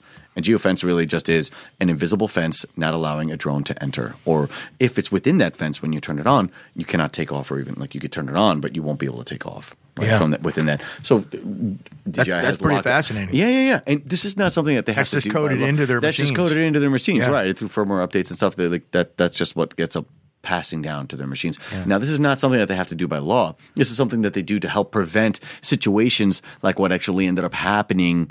You know, unfortunately, uh, in the city, I think it was last year. Yeah, where uh, a small drone hit collided with a Black Hawk helicopter. Right? Did you hear about that? I did not. You didn't hear about that? Yep. Oh, okay. Come on. Well, let me tell you a story. Uh. I, I think that the first military, the actual first military air to air incident between a drone and an aircraft was a Scan Eagle while I was in charge out there Oh, in really? Afghanistan with a UH 60. oh, whoa. Yeah. Uh, it, it, fortunately, the, the 60 was not uh, badly damaged, Mm-hmm. and there was really, as a matter of fact, it, it must have been turned parts everywhere. It turned out that well, we of course we lost our scan eagle, but Yeah. but that's nothing, right? Like you Yeah. said, who who cares, right? We lost those now and again, and it was way better than you know than than losing a manned aircraft. Right, but that's interesting because that, could- that could have been a case study. Yeah. Like, No, it look, was. How much? How much did that? How much did that that, that fixed wing Yep. weigh? How fast was it going? How fast was the the Huey going? mean, I, I don't how- think they went that into it, but it was a big deal about how we operate and how, and it was. Uh, and, No, you said what, what helicopter was it? It was a sixty. A sixty. Okay. Yeah, and so but the bottom line is that the the real big thing was uh, who who was at fault. And that was huge because it, there's a real tendency to say, right? right, hey, It's like- you guys, right, are flying this robot out here. It's like, well, um, so anyway, the, the investigation was uh, uh, um, was interesting in that it, they really had trouble trying to figure out, well, who was who was wrong here, the manned Yeah. guys or the, Yeah, it turned out that the manned aircraft was actually in the wrong spot. Um, and fortunately, no one was hurt. Right? Okay, But, th- very yeah. fortunate. Yeah. Well, the first civilian to military aircraft drone strike did happen just last year, right here in in. in uh, I did not hear about this. Yeah, yeah, yeah, yeah. So I was actually part of the investigation with the NTSB and FAA uh, to go recover um, certain information data. Did they come to you to ask? So they came to the company that I actually I, I work for as well. So I work for DJI as well. I'm, Oh, I'm oh, a that's right, yeah, for them, and I'm yeah. a pro specialist, and, and, and I do I do a lot of I, my, that's my regular like nine to five, and I do my business on the side I'm as well. surprised you even have a nine to five. I mean, Yeah, yeah, yeah. It You know seems what? like I- Aerospect or Xizmo would be yeah, doing. and, and and it is. Uh, it's just that I love being so close to the newest tech. yeah. I mean, and they are at the And forefront. DJI is of at it. the forefront, Forget yeah. it. They, I mean, they own Yeah. about eighty percent of the market. So that's that's where it's all at. I love being there. Yeah, I, I, I looked at a bunch of their stuff while I was researching, it, and I was Yeah. like, yeah, this is amazing. So this gentleman comes to find out. So he's about I don't know. He must be in his late fifties, sixties. He's flying uh, a Phantom. It's a DJI drone, and he's down in one of these parks down over by the Verrazano Bridge, and he flies out and he just keeps going and going and going. He wants to get this shot. He loses visual line of sight of it, which is one of the regulations that you need to follow while you're flying drones. Always maintain a line of sight uh, below 55 pounds, 400 feet uh, distance. Don't fly directly over people. Amazingly, I read all this, by the way. Oh, good, good, good. I went and read the FAR. So, So you know, yeah, you know the deal. So this gentleman ended up losing line of sight of it, and then ended up actually losing connection from the drone down to his remote controller, which is essentially acts as his viewfinder for the camera. So he initiates what's known as a return to home, which essentially tells the drone to come back to where it took off from, and it'll uh, he'll end up getting signal on its way back, and he'll be able to recover it and manually take over again. Well, we had that same feature on the Scan Eagle. yeah, yeah, yeah, yeah, yeah. So he loses signal. The drone starts to return to home. At the same time, it was such a bad stroke of luck for this guy. Such a bad. Aren't they always though? Yeah, yeah, yeah, The drone is coming at the same, and it ends up hitting with a Black Hawk military helicopter. Bam. Now they heard the noise. They heard it bounce off the side. And how did they find the guy? Because a part of a motor got sucked into the air intake and it stayed there until they landed to do a quick look of the aircraft. And part of the motor had a QR code, which was uh, associated with obviously the receipt from the gentleman who bought it. Uh, and that's how we were able to, you know, find him and ask him like what had happened. So I was there like during the interview process, and this is all in a report, by the way, that's already been published by the NTSB. And he thought, first of all, the gentleman couldn't. He he, he was Russian guy. Uh, didn't really have English was not really forte for him. Uh, at least when, we spoke to him, and he thought that the drone had lost battery, and. He, he was under the impression that the drone had just ditched in the water. Like it just lost battery, couldn't make it back, lost signal. That's the end of that. No, on its way back, it was trying to make it back. Bam, hit the helicopter. He ended up leaving. He waited for about an hour for Yeah, he- he to wouldn't have back. known, right? He wouldn't have Yeah. known because he lost line of sight of it, which is a very important That's thing. no-no, yeah. yeah, it's a big no-no. Yeah, yeah. He lost line of sight of it. Came back. Bam, hit the helicopter. Because he doesn't speak English, next day on the news, drone hits helicopter. Blah blah blah blah blah but he doesn't speak English, so it doesn't matter to him. Like he didn't know, he had no idea. When we came, when we went to go talk to him, that's when he heard first about that his drone was involved in in that accident. He had no idea. The poor guy. Uh, so the investigation finished with you know it was it was obviously in a return to home feature. It was flying autonomously. Uh, it was just a really bad stroke of luck that that happened. Yeah. Uh, till this day, Well, no one was hurt again. That's no one was yeah. hurt. The most more important thing, obviously, yeah, no one was hurt. The the the, the helicopter, the sixty, did suffer uh, some uh, minor structural Sure, damage, yeah. but they were able to land safely. And the guys looked it over, and, and I mean, they seemed like they were okay. And I think they ended up taking off that very same night and keeping uh, resumed on their on their flight on their flight path. But uh, it's it that was the first that was the first actual civilian to military drone. Uh, yeah, strike. Yeah, That, that is amazing, man. Yeah. I, I have not been able to confirm that, that the one that uh, that we had out there when I was in charge was was the first military to military one, but I, I, that's what I heard. I think it was at the time. We were still it was still very very new. so so I'm glad no one was hurt either, right? one was yeah, hurt. no, right, good, absolutely. good, good, yeah, it was really it was really just an odd thing, man. Uh, so yeah, Is it, were- but so what? What in your opinion? Being that the manned aircraft was there, and the other aircraft is flying autonomously. yeah. I mean, who do you put that on? Who do you uh, personally like uh, uh, from your experience, from knowing how both systems work? Yeah. you know, I mean, there's only a certain amount of fail safe that you could build into these autonomous vehicles. Well, so the way it worked is they. Um, so I don't want to. You know, the the report I think said that the UH-60 was in the wrong spot, and uh, Mm-hmm. so he shouldn't have been there. that's right. Right. Um, there's a see and avoid principle when you're a pilot. Yeah. Uh, when you're VFR, it's Yeah. see and avoid. Right. Uh, but how does that work when the other one can't see and avoid? And that's Right. important, right? And that was a big part of it. So in this case, um, they had to go back to tower tapes because here's the deal. As a Right. as a pilot, Yeah. quote unquote, of the the vehicle, uh, the Scan Eagle, you're still talking. You still have to talk to ATC. Right. You still have to talk to tower, right? They're doing all that. We had a radio right there. And he's not just flying it's not just flying autonomously. He's telling it where to go based on flight path that we had worked out with the airfield there. Oh, okay. And so he was going from point to point on this pre uh, determined flight path. Um, I think there was some confusion with the 60 crew at the time when Tower told them where to go. They they kind of cut a corner basically, uh, which you know why would they not? Um, you know, you're a helicopter. You're trying to, and it was a medical. It was an evac helicopter, so Yeah. they were. But in any So they case, have priority, I don't put know, it on that, anyone, but- but I do remember that my operator, a great, great Marine, was really worried that he was going to be in a lot of trouble. Yeah, I can Uh, imagine He did that. not get in trouble. You know, I think they realized that there was enough nuance to it, which Yeah. is rare. You know, the military hates nuance, so they just want to find someone and crush them. Agreed, but they didn't in this case. So Good. luckily, uh, but anyway, yeah. So I don't put it on anyone, but it, but it was fascinating and the same thing that you're just talking about there. So that was the other one was security.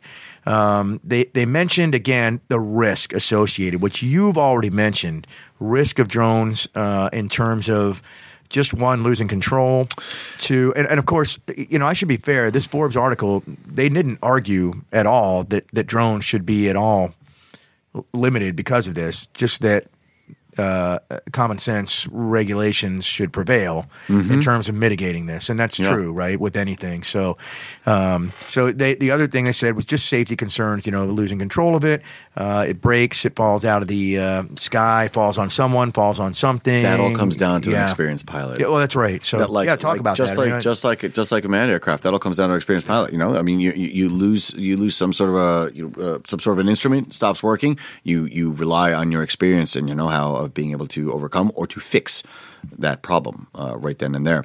Uh, so operating in Manhattan does become, or within Queens and Brooklyn, eh, where there are a lot of really tall towers eh, with drones that rely on GPS lock, becomes very difficult because these towers end up blocking out all the sky for these drones that end up actually holding position. So, in a certain point, you know, let's say we go to do a facade inspection. At a certain point, I'm going to have perfect GPS lock. But once I start to drop down past a certain level of the building, that all goes away, and that's all manual flying. Now you got to try to maintain the camera looking at the facade of the building at the right altitude and the right angle, so you're not moving around too much, and at the right distance from the building. Right. So I think we- we were talking about uh, before. We were talking about being able to like delivery drones, right? How are these drones going to be able to navigate city spaces Yep. with uh, very limited GPS. And I actually did an interview know, about three or four years ago with the young lady that came in from one of the uh, community colleges in Manhattan, and she asked me, "How do you see like the the the the, the space being built out for, for these drones to be able to navigate, you know, Manhattan if, if it's going to be, you know, Amazon delivery and all this other stuff?" Well, I mean, the, the, I I think that at that point it, we're going to have like what we have now with internet, right? We've got to run fiber optic through everything right? So what are we going to have to do? Place a bunch of sensors on the sides of buildings, just like how we have antennas for for for cell phones. Sensors on the side of the building is going to have to be uh, standard created for navigation for all these drones to navigate within different altitudes, right? So they'll all just be freeways, like highways for these drones to, to navigate along. Assuming this actually ends up happening in the city. I mean. I'd love to see it. I mean, remember the days? When, I mean, not remember the day, but It's gonna happen. It's gonna it's gonna happen. Yep. I don't know how quickly. I don't think it's gonna happen very fast No. in any of the cities, but suburban, you know, areas and these these areas are for sure. Yeah. Well, there's other, you know, they talk about not just aerial delivery, but you know, in, in terms of the city, uh, they're looking at uh, autonomous drones that are actually ground based. You know, little R2D2s that are rolling Oh, around yeah, with that. yeah. You know, within that what they call the last mile, right? Mm-hmm. That's the hard part is that last mile when it comes to drone delivery, right? And that's where the money is. uh, Mm-hmm. Yeah. you know, where it's going to be tied up, where the logistics are going to be hard, like you mentioned. Yeah, Um, so yeah, yeah, you can deliver stuff, but that last mile, you know, quote unquote. Um, Let me it- ask you a question. Yeah, yeah, Now, okay, you've been asking me questions. I'm going to ask you. A Yeah, yeah, question. I'm- Now, as a manned aircraft pilot, airspace has been designed just to um, to to accommodate for manned uh, for manned air flight, right? Yep. There are now more drones in the air flying than there are airplanes. Now, typically, you have to cater to the larger population of whatever it is that's going on, right? Yeah. So, do you see or do you think that airspace is going to start like there's going to be a whole new like era of the way the airspace is going to work because there are so many drones and so many of them going to start flying for Amazon, all these other companies. How do you see that playing out? Yeah, Like, as far as like being able to mitigate airspaces and how is the FAA going to slice that out? Okay, so first off, I've never really considered this Yeah. in terms of. I mean, I. I Well, then I mean, I'm it- glad I'm catching you yeah. up. no, it's fine. I'm, I'm glad. Uh, you know, I've never. I of course have thought about drones, and uh, typically I've thought about it in terms of how you know when I'm going to be out of a job, right, as a manned pilot. No, that will But- never. Well, I, I yeah, and we can get into that by the way, because I'd like to talk about some of the other drone usage that have has to, to yeah. do with. Uh, but so, how do I see airspace being carved out in terms of drone usage? you have to serve the the majority. Yeah, um, it's uh, you know for right now the way I, I think it would probably continue is we'll, we'll probably have the, the same sort of airspace that we have and we'll adapt. So what you have is, and for the, and again I don't want to get too esoteric for the people listening that aren't that aren't aviation um, uh, you know versed, but the bottom line is you have all this airspace, and we mentioned some of it. A lot of it is around airports, and then you, you so you have your uh, your Class B, which is the biggest airport, C, a little bit smaller, and then and then Class D airports. You have Class E airspace, Class G, and Class A. All of this different airspace has different usage regulations for the most part, I think that probably that uncontrolled airspace, they won't have to do much. And what it'll be, it'll be the same kind of regulations that they have already, sort of in Part 107, right? Uh, which talks about how you can operate um, your, your drone and, and under what Uh, uh, you know restrictions, mm-hmm. and then there are waivers for certain things. Um, so I think that will continue to be the case. Whether they'll have drone specific airspace, I don't think that would be the case because what I do think. I guess in general, without having to get too specific, here's what I think. They're going to have to continue to craft the regulations so that both manned and unmanned aircraft are sharing the same airspace. Will they then you know, redesignate airspace. I doubt it because I think that the airspace they have probably already covers any kind of usage. And with the waivers that you get, like you're allowed to, you, I think you have a waiver, right, to, to operate Yeah, yeah, yeah. within Class B airspace. Um, and and with within that Class B airspace, you have restrictions that you have Yeah. to adhere to that Yeah. make it so that it doesn't, you know, the manned aircraft and your drone aren't going to um, aren't going to interfere. Let me put this to you then. Yeah. Okay. That helicopter that was flying, but that collided with that Phantom. Yeah. Uh, coming back. That helicopter was well within his rights to fly. His or her Absolutely, rights yeah. to fly at that altitude. Yep. But so was that drone. Yeah, yeah. That just so was that drone. Yeah, it just happened to be that a, uh, you know, a, a Swiss cheese model, right? the, the Swiss cheese holes lined up. Yeah, yeah. So that you know, hey, uh, that that uh, all the mishap risk could go through. And Yeah, yeah. Swiss cheese for for you out there that don't know the way we kind of talk about uh, all of the risks, you know, lining up so that actually something can happen. You know, going through all the holes. Uh, uh, of Swiss cheese, but uh, that's a great sound, by the way. Yeah, yeah, like that. Um, so yeah, I, that's a great point. I mean, they both happen to be within their. And, they were and- they were both within their rights. Yeah. So it's like, and, and you know what? Till this day, the FAA hasn't done anything about it. Yeah. They they did the investigation, and TSB was involved with but everybody, like it never happened. yeah, Yeah. Um, but thankfully, no one got hurt, and you know, I, I'm glad to hear. yeah. I don't know what the answer is on that one. I just think that they'll probably have to craft regulations such that we're able to that um, to have both manned and unmanned aircraft doing the things that they're supposed to do. Yeah. in a way that, that makes sense. That's that's my think thought. that- that's gonna be and I'm really the tough. smarter people than me. You'll Mhm. have to do that. So, um, but yeah. So So, uh, when are you going to get involved in the drone? Have you flown a drone? I have not. I, I was What? going to ask you Th- how really? how is it? Here's what I want to ask: How are you flying the drones that you have right now? Well, like what kind of? What, first off, what equipment are you using?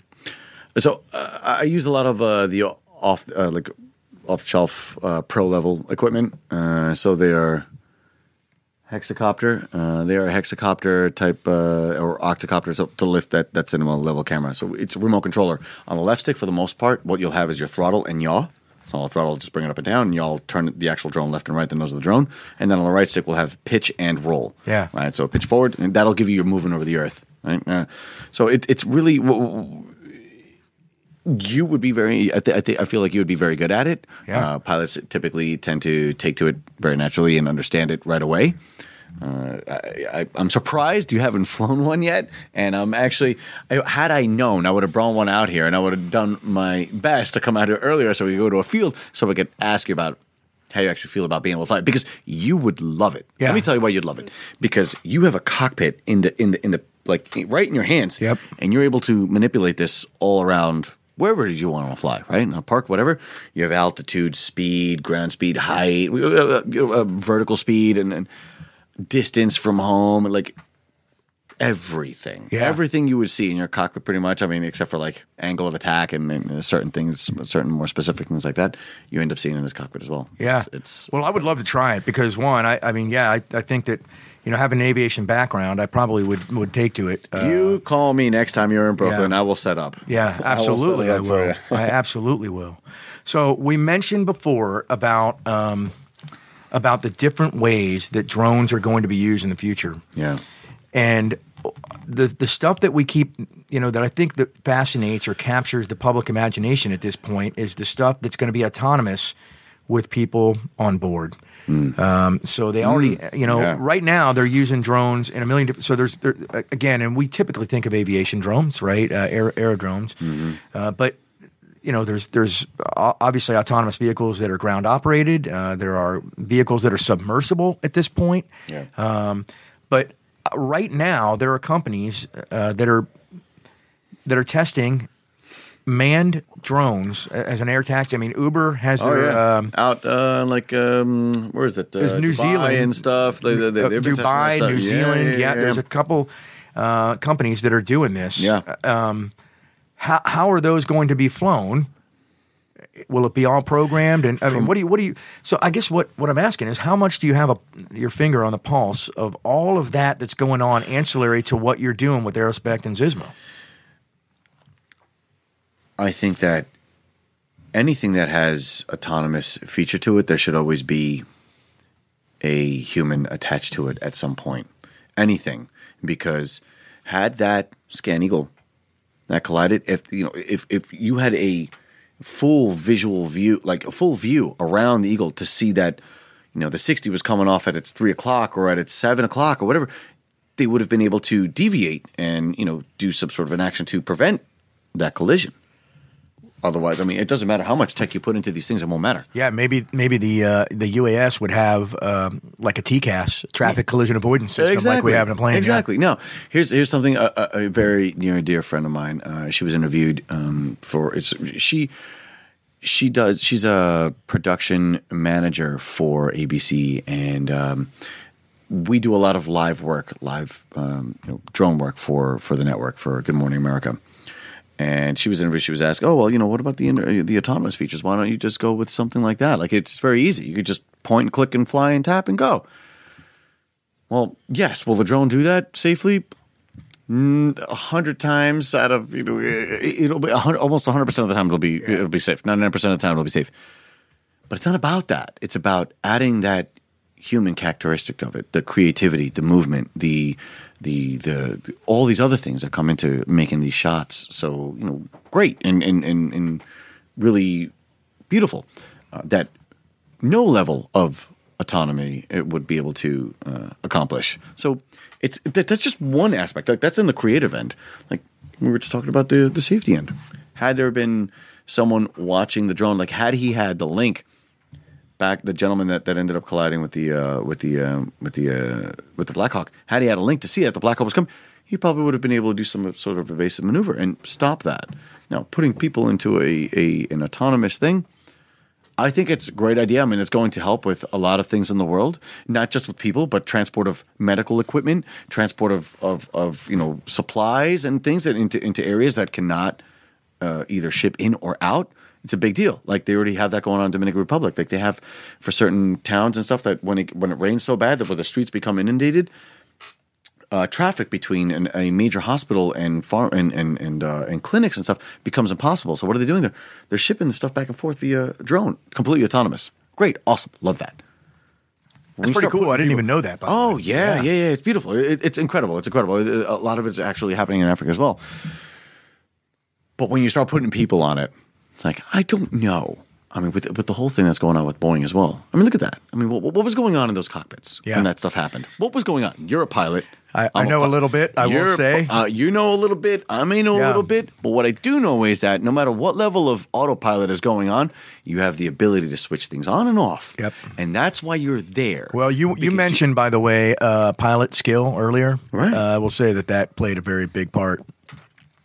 And that's all I'll say. I, I I see where you're coming from, Yeah, and yeah. I 100% agree with you because I know that those planes fly in this country all the time, Yep. and we haven't had those issues. yeah, 100% agree with you. yeah, So, uh, when you start to put people in these in these vehicles that are supposed to be operating autonomously, you know what? I'm sure at some point. I mean, look at Tesla. Look at Tesla. I mean, they just have to. They just have to make their car drive. Yeah. Not even elevate, pitch, angle of attack, roll. Yaw, forget all these things. Yeah. Like they just have to make sure that the car drives drives in a lane in a straight path or turn when it needs to turn and prevent from hitting uh, things, whether it be to the side, front, or to the rear.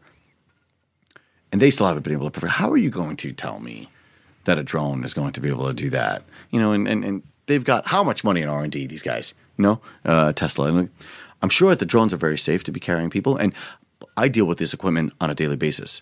I want. I have full faith and trust, but that doesn't mean that we need to build. That we shouldn't be building in another level of uh, safety and precautionary measures because there's no reason why we should lose a human, a a life, a human life, to start reacting to to, to certain things. yeah. You know, it, it should be uh, pre, uh, it should be proactive, not reactive. So do you, you don't think that this uh, that the unmanned air taxi stuff that they're testing right now is is in the near future? Not that it's in the near future. I just wish to see it be. I hope, and maybe it is part of it already. Like maybe there is like a, a traffic control center where all that comes in, and there are alerts that go off and alerts a pilot to be able to take a look at this one thing. And it's like, okay, look, maybe there is a collision that's about to come, and you can take off from manual control and stop the autonomous flight of of that one uh, uh, passenger drone, right?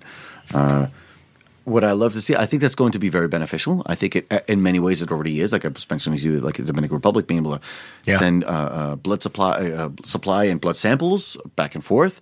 Uh, but I think that we still have quite a bit of ways to go before we actually can put someone in there and say yes, 100. percent I know it will happen, and I look forward to it because I'm I'm all for it. I really am. But Me I've too, also by the seen way. how I've also seen how dangerous just airplanes can be. Yeah. with a pilot in it. Yeah. So it's like And but the funny thing is that usually it's the pilot. It's uh, eighty percent of the time. Was it it over it, that Yeah. that messes it up? That's So right? I, I'm with you. I am I am all for the autonomy, the, I- the automation yes. of flight But to an extent to that it gets rid of that. watching. But but I There's do. I'm with you. I- watching. something like a subway train that pretty much runs by itself, but there's a guy or gal in the front that is making sure that the doors aren't closing on right. somebody, Yep. making sure that this, Yeah, well, I'm with you. I can't wait for it, and I think it's coming too. Mm-hmm. Probably later than you know, sooner, uh, like you said. But it's coming. But I it know. is. No But it is neat. I'm. I'm ready to be out of a job, and and and that's not a problem. you will never. That will never happen. Well, will I mean, happen. I can tell you right now that uh, my my thoughts are like you just said. Hey, how come how come you haven't done this? Well, I have thought, and and like I said, Insitu, actually, uh, those guys had, had actually reached out to me when I was retiring. Like, hey, do you want to? And I wasn't going to, you know, move my family out there, but Yeah. but I thought about it long and hard because I'm like, this is an industry that I would love to be in. Love to be in. Yeah, it's growing huge, and you know what? It, it, it's getting big, and and guys with your sort of background Yeah. are really what this country really needs at this point in time. Yeah. Really, because right now the the entire drone market, for the most part, is really controlled by.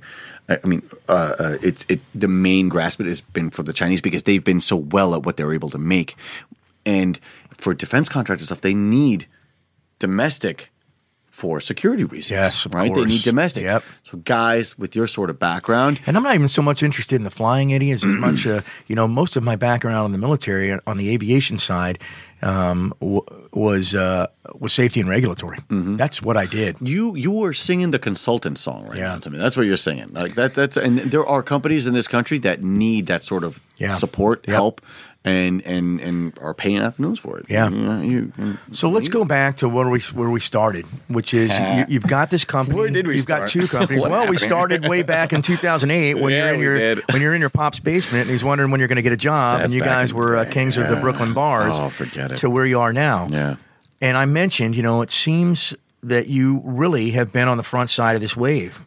Yeah. So when you and Pablo Yeah. look at where you are and where you're headed, what's your what do you think in terms of staying on the front of the wave? What do you guys talk about? part of why we started Aerospect is because we realized that Xizmo Media, I mean, it's, it's only a finite amount of stuff. I mean, if we want to grow as a business, as a partnership, as a, as a in, in the industry, you have to keep adapting to where it's going. I mean, if if I were to keep doing what I did 20 years ago, within another five or six years, I'd be out of work because things just keep evolving, getting bigger, better, more efficient, all this stuff. And forget it, the drone industry is is number one at all of that. Yeah. So how are we going to stay around? Because while you can never reproduce the creative side of what it is that we can do and what we do, uh, the want to keep growing is there. So, which is why we we, we started with Aerospect. Uh,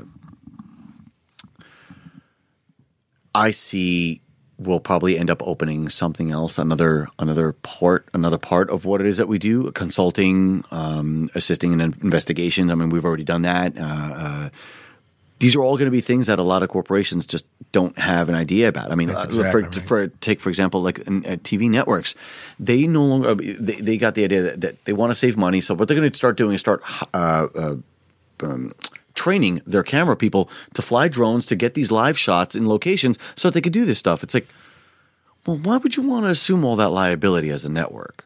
You know, why would you want to put all these people who who already have their regular like routine and now introduce this monkey wrench of a thing to them and you know assume that they're going to be able to fly this with with a with an amount of, of knowledge that someone who's been doing this for 10 years is going to be able to do it. You can't do that. Yeah. You just can't do that because there's always going to be a situation. A plastic bag, a bird, a, a, a prop comes flying off in the middle. Yep. These things happen. Yeah. This is not. uh, You, this you is not- guys already have all this liability covered. Oh yeah, absolutely. Yeah. Yeah. We've had it for quite some time. I mean, we've we've seen some things in our day. Yeah. Okay. And I think that whenever I talk to a pilot, whether it be a, a, a drone pilot, and they say, "Oh, I've never crashed. I've never. I've a thousand flights. I've never." You know what that tells me? You are way too cocky and you're dangerous. I want to hear something from a pilot saying, "Yeah, I fly. Yep, I that I crashed there, and it was my fault because." uh, I wasn't looking at my FPV monitor and I was too low and the winds were too high and but I learned something that day. Yeah. I got it. Yeah. I would rather someone who is who has seen a crash or two because they understand Or at least a close call or or at least a close call Yeah. or two who understands Yeah. what you've got at risk because someone who has not does not truly understand what it is you have to lose. Yeah. Yeah. No, in the pilot community, it's the same way. Any anytime you're talking to guys, uh, you have to be able to say, "Hey, you know, here I was. This is what happened." Right. We got, you know, there have been plenty of times, Eddie, where I've landed my aircraft and been like, "Okay, This well, is the wrong airport. No, um, no, yeah, Did that just happen in Europe where the guys are supposed yeah. to be flying out No. and they landed in Germany or that something? What happens, by the way. What? How Yeah, does I- that still happen? Yeah, it still does, man. I remember, know what I'm saying? you know what? It's a visual approach, and then they see another airport out there, and they're like, "Oh, there, that's it." yeah, but you're right. I don't know how Because Two different countries. though. visual approach I can It understand. happened But in then maybe Corpus Christi. I remember oh that. my god! A Okay, I'm Southwestern. sorry. I'm yeah. sorry. I'm sorry to divert. No, no, it's What- okay. What, you were just saying. Well, I was going to say I've landed my aircraft plenty of times where I kind of, you know, gave a real big, you know, uh, you know, exhaled and went, "Wow, okay." yeah. Glad to be back on the deck on that one. um, yeah, yeah, you yeah. know, and then we talked about it. We debriefed it, uh, Mm-hmm. and and and all of those add up to you being, you know, the, you know, what's the old saying? There there are there are many bold pilots, a lot of old pilots, a lot of bold pilots, but there Yeah. are no old bold pilots. Yeah. because as you keep going, you get less bold because you realize, okay, uh, I've seen this before, Yep. or I had this close call. And- I think you're saying the same thing, and it is fun to listen to, you know, someone who's in the unmanned community saying the same type of things. It's not yeah. even a matter of like professional. Yeah. It's just a matter of logic. Yes, exactly. That's all it is. It's just a matter of logic. It's not a matter of training, and it's just logic at that point. Yep. Yeah, absolutely. And a lot of times they'll end up going to a job, and like I'll look at Pablo and be like, you know, I mean, the money is great, and I'm just like, I don't care. This is it's not worth the risk. And we'll just turn it down, and we've done that. We've done that before. Like we'll show up to a job, and we'll like we've shown up to a job where there's been a, a march going across a bridge, and no one from the hiring agency that hired us told us that they were going to be covered by news agencies as well. So what ends up happening? All these people start marching over a bridge. I, I don't want. I don't remember the specifics of what it was exactly, but uh, we were in uh, Staten Island. It was a march that went from New York, and everyone's going to be walking down to DC for I, I can't I can't remember for the life of me what it was that they were doing. But we were five minutes away from putting our drone in the air, and then two three helicopters show up to start to film. I'm like, I'm not going to put my drone up. I'm not going to do it.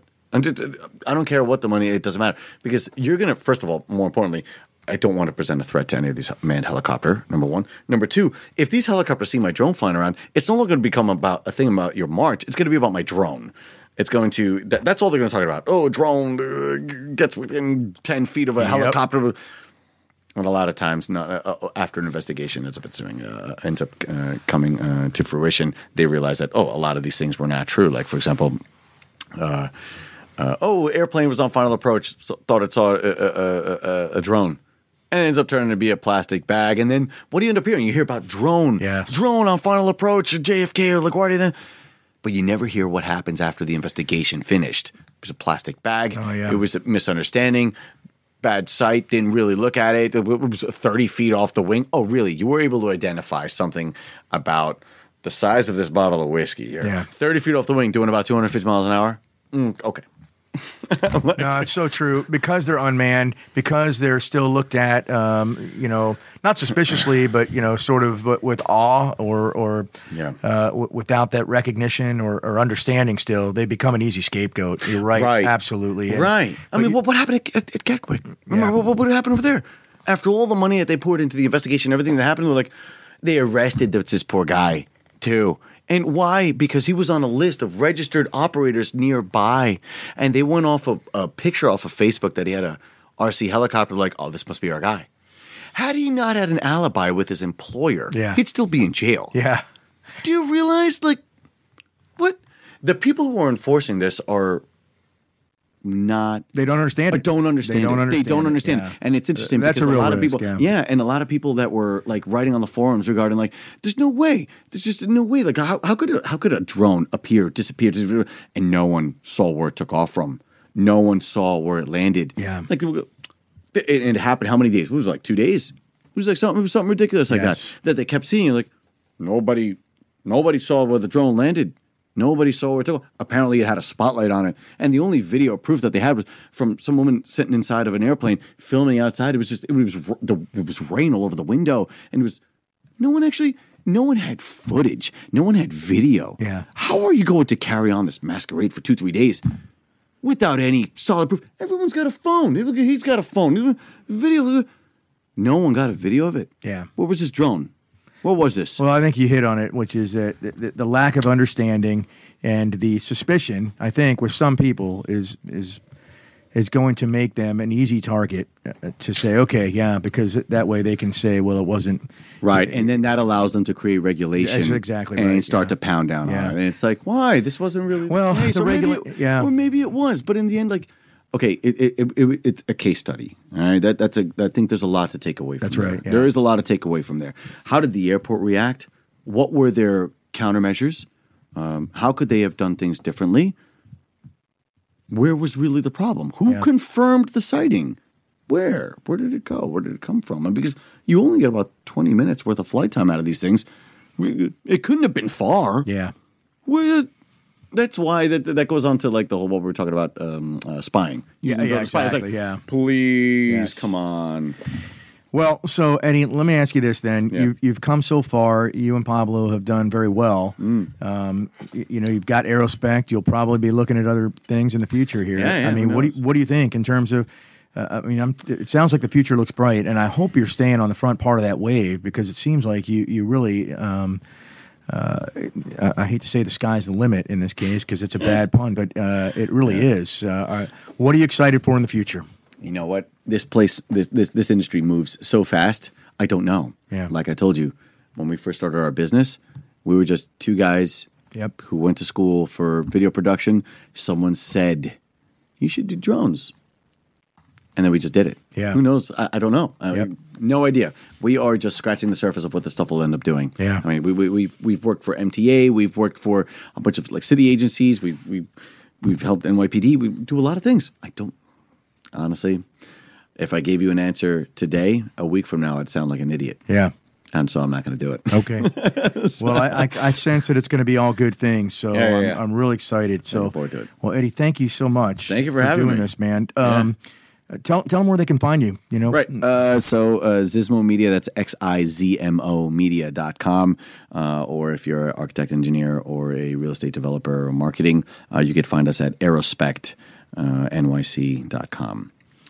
Awesome, brother. Well, best of luck. Thank you again so much. You just are in the, uh, most fascinating uh, industry, and, and I wish you guys the best of luck. I Tell- appreciate it. We got to go flying drones soon. Come back to Absolutely, Brooklyn. man. You Uh, call me up, say, Eddie, I'm there on Thursday. Yeah. I'll have that drone ready I for got to you. come up and see you and Pablo. I got to meet love it. him. But You're going to uh, love it. Next time I'm in Brooklyn, we'll definitely do it. I can't, Can't wait. All right, brother. Thank you. Thank you for having me. Yep.